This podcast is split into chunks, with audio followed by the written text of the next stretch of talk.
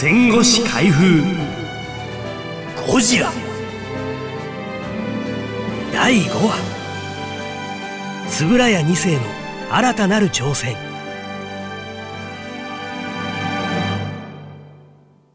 映画ゴジラ誕生の舞台裏を紹介します。案内役は私ナレーターの中川ムックです。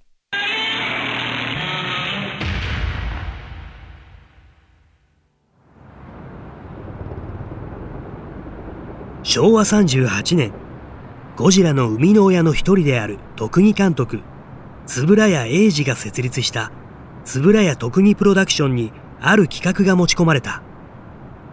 円谷の次男で当時フジテレビ映画部に所属していた円谷昇からだった。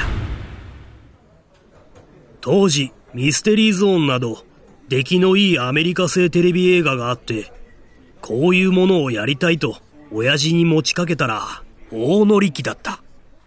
登は、つぶらやプロとの間で話を煮詰め、WOO と書いて、うーというシリーズに決定した。いろんな怪奇現象を宇宙人が解決するという筋で、8本分のシナリオもできた。これこそ、スクリーンの怪獣ゴジラに被験するブラウン管の英雄、ウルトラマンの原型だった。原型は原型だったが、この企画がそのまま実現していれば、ウルトラマンは日の目を見ていなかったかもしれない。まるでアメーバのようなヒーローだったからだ。宇宙人をどんな形にしようかという話の時に、親父は目だけ空中に浮かんで、周りはぼやっとして、実体がないものが面白いんじゃないかと提案したのです。と、登る。しかし、ウーは契約書を調印する段階になって制作中止になってしまう。今となってははっきりしないが、契約上のトラブルが起きたためだという。ノボルは泡を食った。エイジがウー制作用に画面を合成するアメリカ製オプチカルプリンターを発注していたのである。その頃、世界に2台しかなく、1台4000万円の代物。設立直後の円谷プロが簡単に支払える金額ではなかった。すでに機材はアメリカを出向してしまっている。途方に暮れて兄貴に相談したら、じゃあ TBS になんとか掛け合ってみようと言ってくれた。登の兄、円谷はじめは TBS の映画部に所属していた。後に、ウルトラ Q、ウルトラマンなどの監督を手掛け、円谷プロの社長も務めるが、昭和48年、41歳の若さで亡くなっている。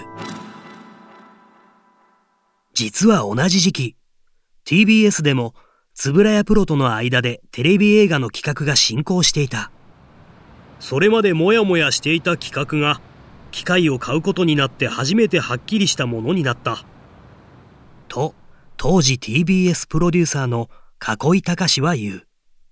4000万円の高額機器が取り持つ縁で TBS に引き継がれた格好の英雄作りは39年の9月、映画ゴジラの助監督で当時東宝から円谷プロへ出向していた梶田浩二のメガホンで撮影が始まった。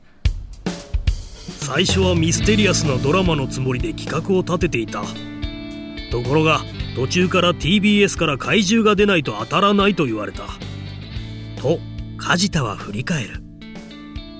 日曜夕方の放送になりそうで怪獣ものに路線を統一しようと提案したのですが円谷英二さんからはそんな急にはできないと言われましたね。怪獣もので当たれば次は何でも好きなものをやれるからと言って説得したものです。と囲いは言う。テレビ初の本格的な怪獣番組は「ウルトラ Q」と題され41年正月から放送が始まり視聴率20%を超す人気を集めた。早速次の企画を立ててくれとお願いした。ただウルトラ Q は市民と怪獣が出会う話だったがいつも同じ市民が怪獣と会うのも不自然。怪獣を退治する科学特捜隊のような制服グループがいれば自然だ。それをもう少し複雑にして制服グループを助けるヒーローを作ることになった。と囲い、地球を救う宇宙人、ウーのイメージを受け継ぎつつ、怪獣と等身大で戦うヒーローは、ウルトラマンと名付けられ、同年7月、画面に登場した。監督には TBS から出向した若手ディレクターも当たった。その一人に飯島敏弘がいる。シュワッチというウルトラマンの声などを想像したが、後に木下プロダクションの社長を務めている。怪獣退治ではいかに優しく綺麗にするかを心がけるなど、子供向けという意識はあったが、撮っている時は面白くて、夢中でやっていましたね。と、懐かしそうに語る。だが、毎週放送の苦労は常につきまとった。特技監督を務めた円谷プロの高野光一は、毎回新しい攻撃技を一つ入れるということだったが、これがなかなか出てこない。ブランコやトランポリンを使ったり、鉄棒の上から降りてくるなんてのもあった。プロレスごっことか言われたが、ただのプロレスじゃない部分をどこかに入れているんですよ。と、苦心の一端を打ち明ける。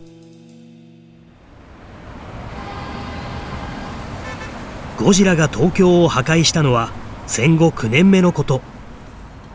それから12年後に登場したウルトラマンは何を象徴していたのか。飯島にとってそれは未来を担う子供たちへ残す地球という財産だった。東京オリンピック後の高度成長期で東京中が掘り返されるなど建設という名の破壊が行われていた。声高に言ってはいなかったが、底辺には自然破壊につながる開発と戦っているという示唆が含まれていたんです。それからまた幾年月、ウルトラセブンをはじめ様々な兄弟が生まれ、アメリカでウルトラマンパワードなるシリーズも作られるなど、世界の人気キャラクターに成長した。ゴジラから生まれた英雄、ウルトラマンの未来に果たして何が待っているのだろう。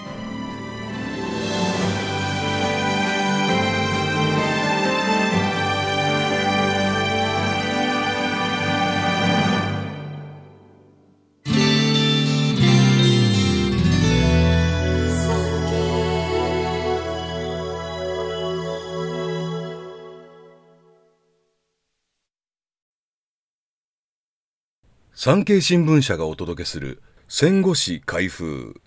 最後までお聞きいただきありがとうございます。番組をフォローすると最新エピソードが自動でダウンロードされるので外出の際にはデータ容量を気にせず楽しめます。番組右上のフォローボタンからぜひフォローをお願いします。また Apple Podcast では高評価とレビューをお待ちしております。ぜひ皆様のご感想をお聞かせください。